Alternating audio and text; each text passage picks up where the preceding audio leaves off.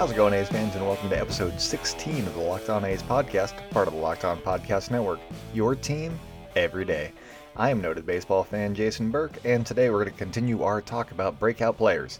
Uh, we're going to have fantasy stuff in there for you fantasy people. I'm going to give you my terrible fantasy takes, and uh, you know we'll cover some news in the second half of this and uh, go from there.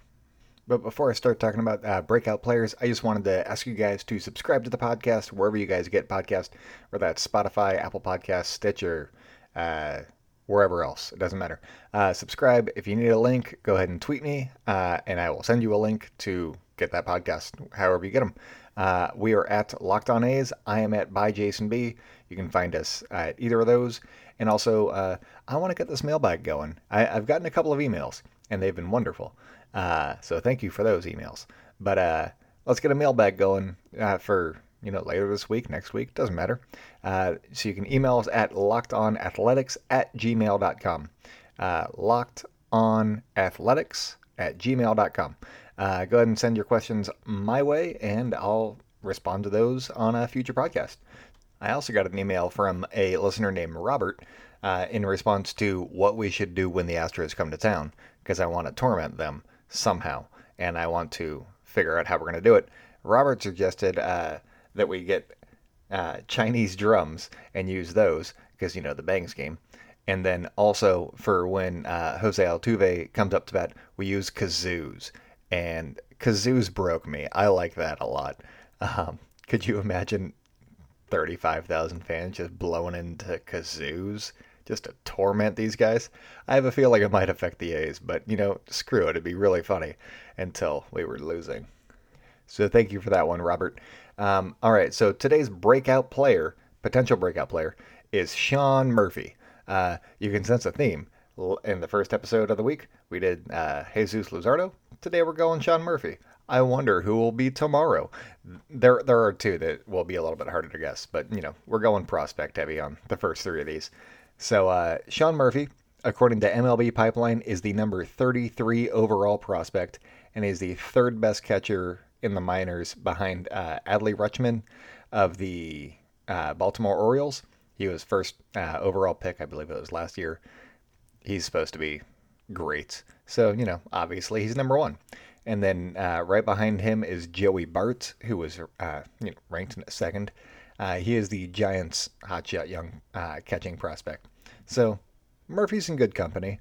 Uh, he doesn't have the offensive profile that either uh, Rutschman or Bart have, so that's why he's down a little bit lower. Um, Sean Murphy's calling card throughout his time in the minors has been his defense. He works hard, he goes to the video room, he develops rapport with his pitchers. That's his calling card. His bat came alive a little bit last year. He hit above 300 in AAA last year, but I'm not really expecting him to be a bat first catcher at all. If he develops into a 270 hitter that can hit 20 homers, and with the defense that he already has, oh man, future all star right there. So Murphy is a right handed batter, which, you know, I feel like we all know that the A's are right handed heavy and they have Matt Olson as a lefty and end of list for lefties. So everybody's a right handed bat. Um, he is 25 years old. And according to Steamer, which is one of the projection systems over on Fangraphs, he is projected to hit uh, 250 with a 754 OPS, 14 homers, and I didn't go into his counting stats because those kind of don't matter on a projection system for a catcher. It's like 45 or whatever for RBIs and whatnot, whatever. Um, but I did find I, I, wanted to go into you know more telling stats like his uh, strikeout percentage which they're projecting at 21.3, which for a rookie is pretty solid. And then his walk rate would be around 7.5. He has a good eye at the plate, he has a short swing, so it allows him to make more contact and keep the strikeouts down. And that's something that, you know, if he has a good BABIP season, which is batting average on balls in play, so it's basically when you make contact, what's your batting average? And it eliminates strikeouts essentially. So if he has a, you know like a 320 BABIP season, could he hit 270? Fuck yeah, he can. Damn it. You know what? I'm leaving that in. I thought it was funny. Um, so last season he made his major league debut, and in 60 plate appearances across 20 games, he put up triple the Fangraphs WAR that Josh Phegley had in 106 games.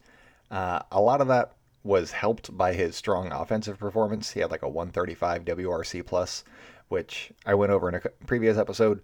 But uh, 100 is average for WRC plus, so anything above 100 is that many percentage points above average. So he was like 35% above average as a hitter in the major leagues. Not bad. Small sample size. He was having a good season, but you know, still. Um, so his calling card has been his defense, and I think that that's what's going to carry his war and his value for the A's this coming season for sure. In Pipeline's little blip on Sean Murphy, they had this, to say.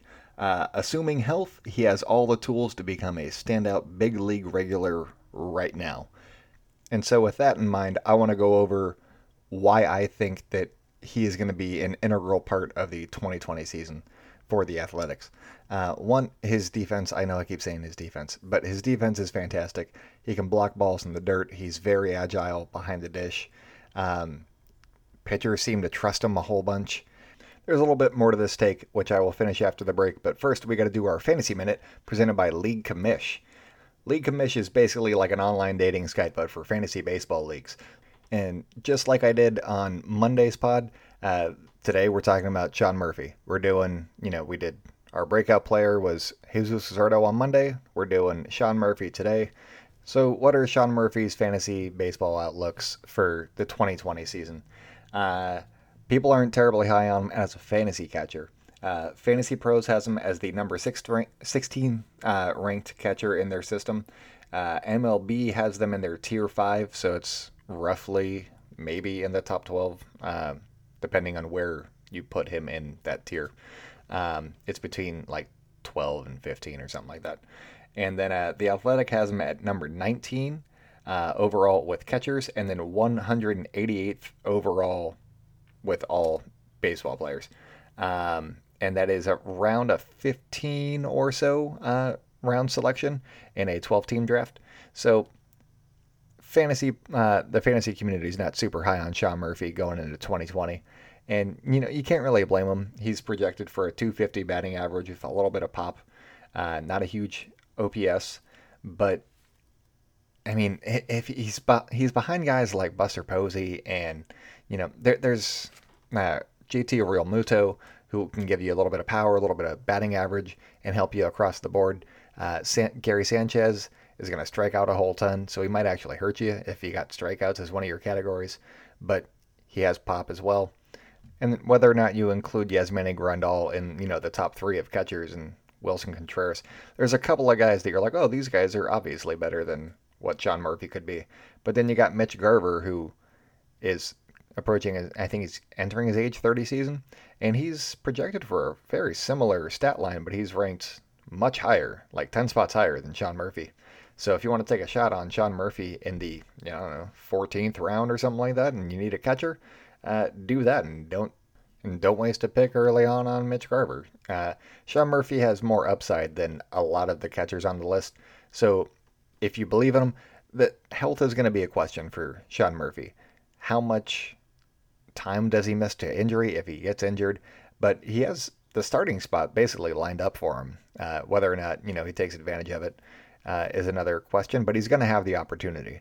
Um, one downside could potentially be if they have like Austin Allen make the team, who's a bat first catcher, and he's also a left-handed bat.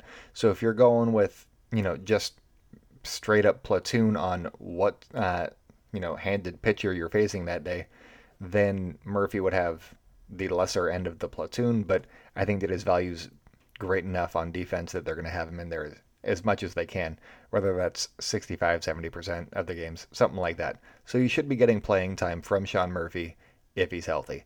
And that's something that you can't really guarantee with a lot of catchers in the field that's, you know, Omar Narvaez or whoever. Uh, pick Sean Murphy. Not in like the first round, but you know, like the 14th. What's what's it gonna hurt you? He could be a solid contributor. The A's are going to be a great fan uh, offensive team. Go for it. And uh, that's my fantasy baseball take. Hopefully, I didn't just lose you your league. What are you doing for the game? A universal question. Whether the casual follower, the tweets everything, the beginner, the diehard, the stat nerd, the smack talker, the appetizer guy, that couldn't care less and makes everything into a competition person, we all have our place in the sports world.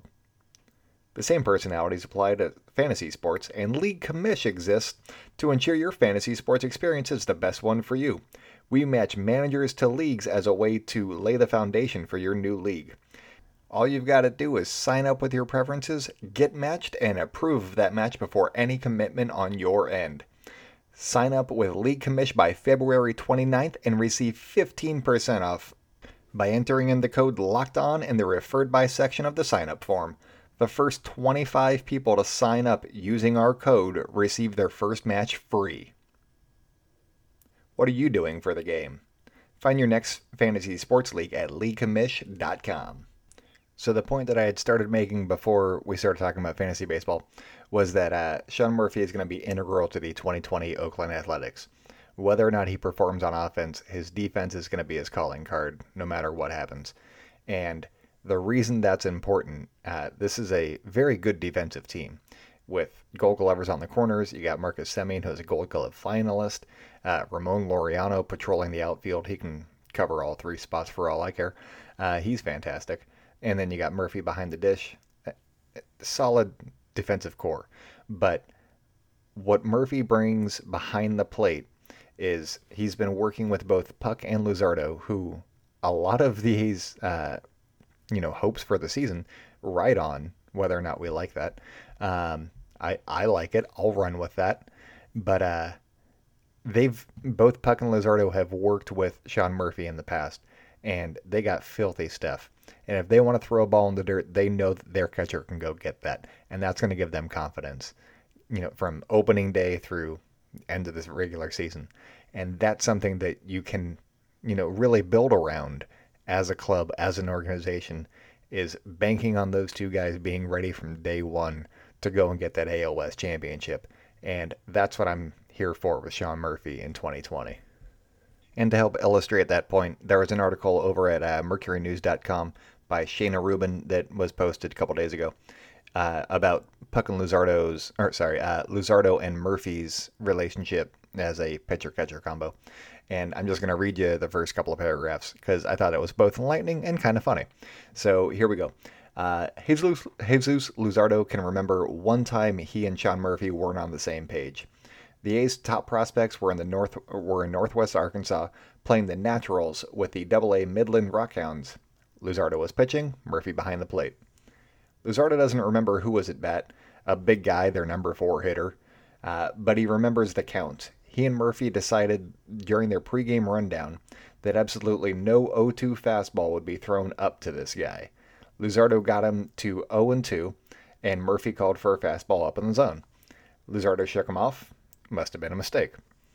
They met on the mound for Murphy to plead his case. He had a, uh, a good read on the batter's swing, he said. They could uh, blow a fastball by him, so Luzardo went with it.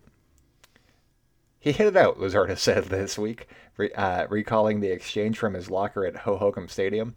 He remembers shooting Murphy a dead stare and Murphy shrugging in exasperation. That was extremely on me.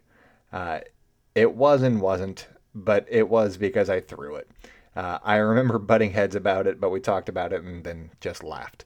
Um, so they have a good rapport where Luzardo is going to trust his catcher because he knows that his catcher puts in the work, goes to the video room, does all the all the work behind the scenes, and he trusted him. It bit him, but he's like, "Hey, I own it because I threw the pitch. It's all good," and you know they can laugh about it now, and that's cool. Um, so if he can bring that to the entire pitching staff, and he's going to be working with uh, the other three guys with Fiers, Montas, and Manaea uh, he's worked with Manaea a little bit in the you know uh, in the AL wildcard game and in a rehab start, like one of his five rehab starts. I think he threw to Sean Murphy. Um, so he's got a little bit of familiar, familiarity uh, right there, and uh, yeah, we'll see how that all shakes out. But I think that his rapport with the pitchers is going to be a huge key to the 2020 success of the Oakland A's. So just a couple of A's notes before we get out for the for the evening or morning, whenever you listen to this, for this episode, before we get out of here. Um, AJ Puck is going to be starting the first spring training game against the Cubs. Um, so that's cool news. You know, he's opening the 2020 season unofficially uh, for the A's. So, uh, yay, we get to watch AJ Puck from the beginning. And then uh, the second one is the A's are not going to be on the radio at all uh, locally. They're going to be uh, going all in with their A's cast uh, stuff on TuneIn. So that's how you're going to be listening to A's games in the car when you're on the go. Uh, so hopefully you figured that out by now. So that's all the A's news for Tuesday. Uh, give us a follow on social media at Locked On A's. I am at by Jason B. Those are both on Twitter. Um, you can subscribe to the podcast wherever you get podcasts from. Leave us a rating and a review if you would like. Uh, I would appreciate it. It'd be nice. Uh, all of my fellow Locked On people are like, hey, we're moving up the charts. We're like number 15 or whatever. I'm like, oh, that's cool. So yeah, subscribe to the podcast and rate reviews, and then uh, then I can gloat to them as well. Uh, so subscribe so I can gloat. That's my hashtag for today. um, anyways, uh, hope you guys are having a good day. Enjoy your Wednesday. Go out there and celebrate good times, Oakland, and I will talk at you tomorrow.